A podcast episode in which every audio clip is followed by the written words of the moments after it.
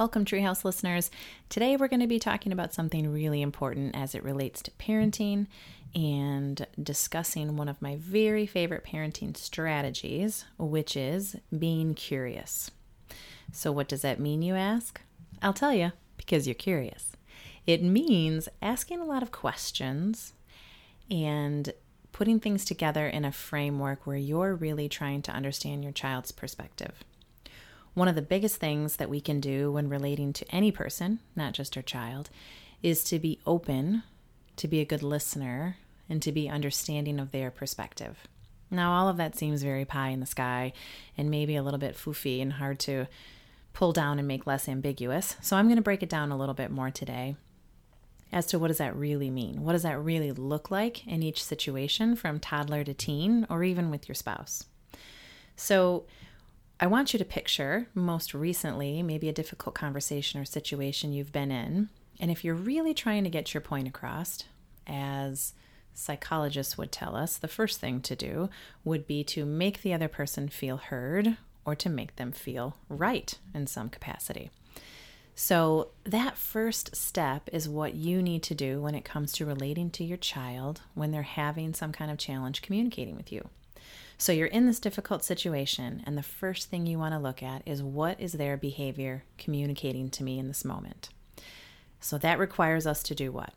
Oftentimes, it requires for us to put down our agenda or put down whatever lesson we want to bring to the table in this moment and really see or hear our child and what they're trying to communicate to us with their behavior. Now, what I mean by that is when you're looking at behavior, you're seeing a set of external things, whether it's you know, whining or stomping their feet or throwing toys, or if they're a little older, they're maybe being sarcastic, talking back, slamming bedroom doors, you know, things like that. So you're looking at these kind of behaviors and you're trying to be curious as to what exactly they're communicating. What do they need? Do they need to feel safety? Do they need to feel like you're listening? Do they need to feel love? Do they need to feel like you trust them? And in that moment, and it's obviously very challenging to do because you're generally upset as well, but in that moment, how can you address that communication message before you address their behavior? So, oftentimes, when I am talking in our parent communication workshops, we talk about understanding the belief behind the behavior and knowing that how you define someone's behavior is going to guide your intervention. So that means if I'm defining your behavior as disrespectful, my intervention may look like me trying to get you to respect me. And as we know, we can't make people respect us. So if you're defining them as disrespectful or naughty or, you know, spirited but in a in a negative way then you're seeking control and if you're seeking control then again that's something active that you're doing versus trying to understand and taking a little bit more of a passive role in trying to understand and read the communication partner's cues. So, what are the specific steps though? Because I do have those written down here to share with you today. So, as a speech and language pathologist, the thing that I think I can kind of superimpose on top of a parenting strategy is really communication strategies as well. So, how do you modify language for the age of the child? So, what I'm going to do is first kind of go through these suggestions as to how we would be clear in conversation, and this will be this will be useful across any situation with any person that you're speaking to in any situation in any relationship. And then after I go through these general points of how we're going to work through a difficult conversation, then we'll talk about how would you modify that to suit a, a toddler and how would we modify that to suit a teen or maybe an adult or young adult. So, a very first important part would be putting aside your agenda, which we talked about, and what you want them to learn. You have to get across why you think you know best. And that's where we get stuck in our heads trying to get this across. Like, we have a reason we're telling you this, we have a reason we want you to learn this. And th- yes, those reasons are important, but the important part is timing as to when you're telling them these reasons. That can wait. The the lesson can wait. The teachable moment can wait till everyone is more calm. And if you need to know a little bit more about being calm, go back to our Kind and Firm podcast where we break down the brain in the palm of the hand. We have that as a handout um, on every single podcast, I think. But that is the brain in the palm of the hand handout speaks to that fact that when you're upset, you're working from your brainstem. So you're not necessarily working from that higher level brain that tells you to be reasonable and calm and find the right word and, you know, negotiate. So you're waiting with your opinion or your agenda. You're waiting until the right time to interject that. Your first goal is to put aside that agenda and not dominate the person, but to really see them and hear them. The second thing, the being curious part, of course, is asking questions. And you're actually waiting for those answers. On average, we give kids maybe two to four seconds to respond, tops. But you might have that teenager that gives you just the quick, I don't know. And quite frankly, they don't know. And that's why they need more time. And so quickly, we usually answer for them. When they don't know, then we tell them what they should know, and then we go round and round and nobody's really heard. But really waiting, asking things like, well, if you did know, what would you say? Or here's what I'm noticing. Could it be this or this? Or just giving a lot of pause time. It's not unheard of to sit for two or three minutes in silence and just expect an answer if you're not giving your child that pause time, then they're not used to soul searching. They're not used to thinking deeply about their feelings, and they're not used to thinking that you even really want to know. So, being careful with how quickly you respond to your own questions, setting aside any sarcastic remarks or doozies or anything you really want them to know in that moment, and just asking the questions and truly waiting with curiosity for their answer. Uh, a third really important point would be eye contact and head nodding with no distractions. That means ignoring your phone. That means putting your phone on silence in the evenings or during homework time or any time that you think there's going to be a, a difficult transition. At mealtime or bedtime, if you have younger kids, you're demonstrating that they are the most important person in the room. They deserve respect, as you do. But if you're respecting your phone first and you're modeling that for them, or distractibility or them looking at their own phone or their own screen or in the future when you're trying to have a conversation you might be interrupted and that might really send you through the roof as you watch that unfold. The fourth thing is seeing their emotions allowing those emotions and then accepting their emotions. So you might have that child that's really upset with you whether they're small or they're a teenager. They need something, they want something, it's not done their way, whatever it is, but they're upset. So, is it your job in that moment to change them from being upset and calm them down? You know, if they're being unsafe, perhaps that's one thing, but really being curious, asking those questions, and trying to just allow them to have that feeling, that's totally fine and how it should be. Your job as a parent is not to fix or rescue, your job is to allow and accept emotions so that you can show them that having emotions are safe and sharing emotions are safe. And just because you're angry one moment doesn't mean we're going to be angry for the rest of the day or the rest of my life. And we still love each other. And anger is something we move through, it's not something we have to ignore. We can be angry with each other. We can have a productive conversation and we can move on. The timing of that might look different in each instance, but the general rule of thumb would be to see their emotion, allow that emotion, and to accept it as it is, not changing it and trying to understand their perspective so that you can solve those problems. That builds mutual respect. I will throw myself under the bus even this morning. So I was waiting with my kiddo at the bus stop, actually, ironically enough, and he had forgotten his glasses. So we said, Well, I, I forgot my glasses.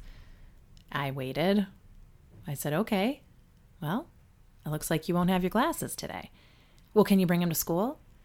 And unfortunately, I can't. I have too many things to do and I have to get to work. He slammed the door, got out of the car. So later, I get a text Sorry, I was mad. I slammed the door. I wanted to show you I was mad. And my response is I know you're mad. Unfortunately, I can't bring your glasses. That could have been handled differently, or I could have been offended or hurt or wanted to teach a lesson about not slamming the door. You know, I could have gotten caught up into the emotion of the moment. But what ended up happening is he was mad. I saw it. I allowed it. I accepted it. Later, I get this apology for it. And I hope in the future he remembers his classes. It's not a given, but hopefully, what he sees is his big emotions don't scare me. I can be curious about those emotions. I can ask questions about those emotions, but changing it or fixing it or making sure he's not mad, that's not my job. His job is to manage his own emotions. That's obviously our end game here. Number five, the important part would be own your part in the discussion.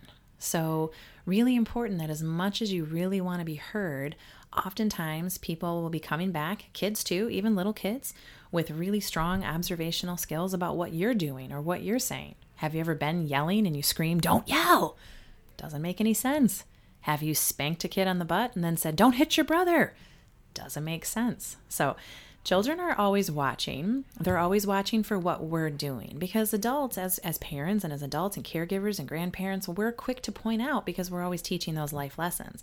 And if we're stuck in that mode of teaching, teaching, teaching what we're doing, you know, we're missing out on the fact that those little those little guys are also observing us and they're also seeing what we're doing because oftentimes they get a lot of those behaviors by the way we react to situations. So own your part in the discussion. What did you do that was not helpful? What did you do that was maybe requiring an apology?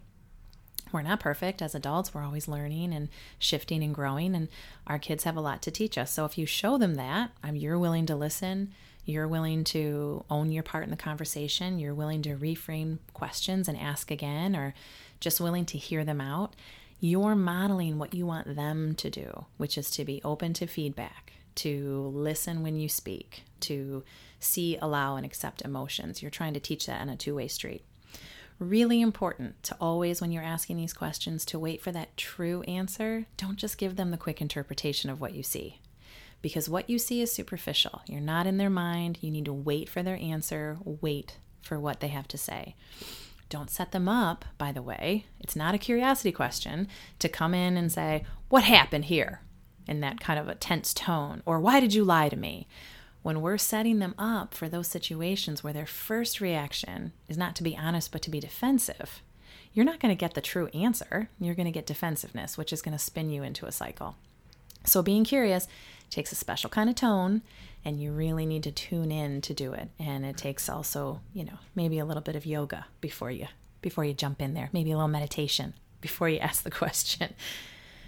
Number six, it's not all about winning, dominating, or controlling.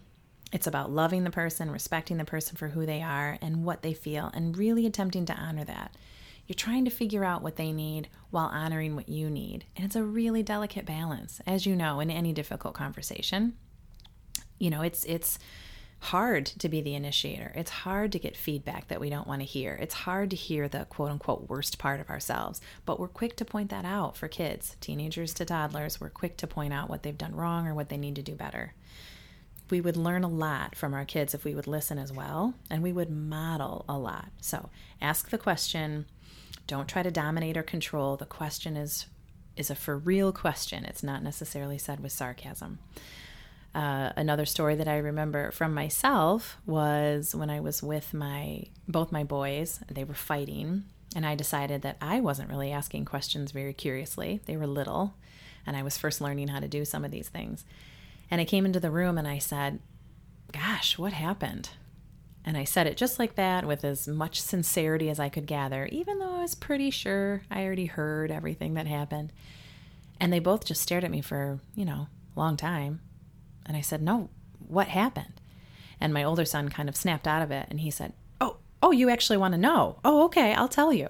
and so I realized I probably don't ask questions with as much curiosity as I think since he wasn't even sure I was asking a question.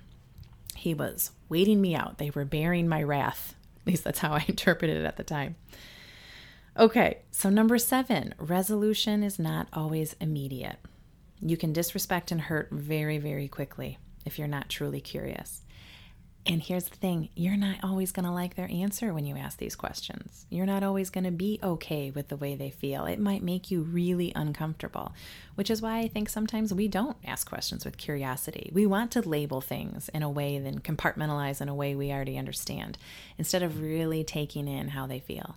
So ask those questions with curiosity, wait for the answer, and don't try to interpret for them. You have no idea what they're thinking. And oftentimes I have been so pleasantly surprised when I've asked the questions of my sons, the answers that I get in return. And this is when from when they were little to now being almost 16 and 13.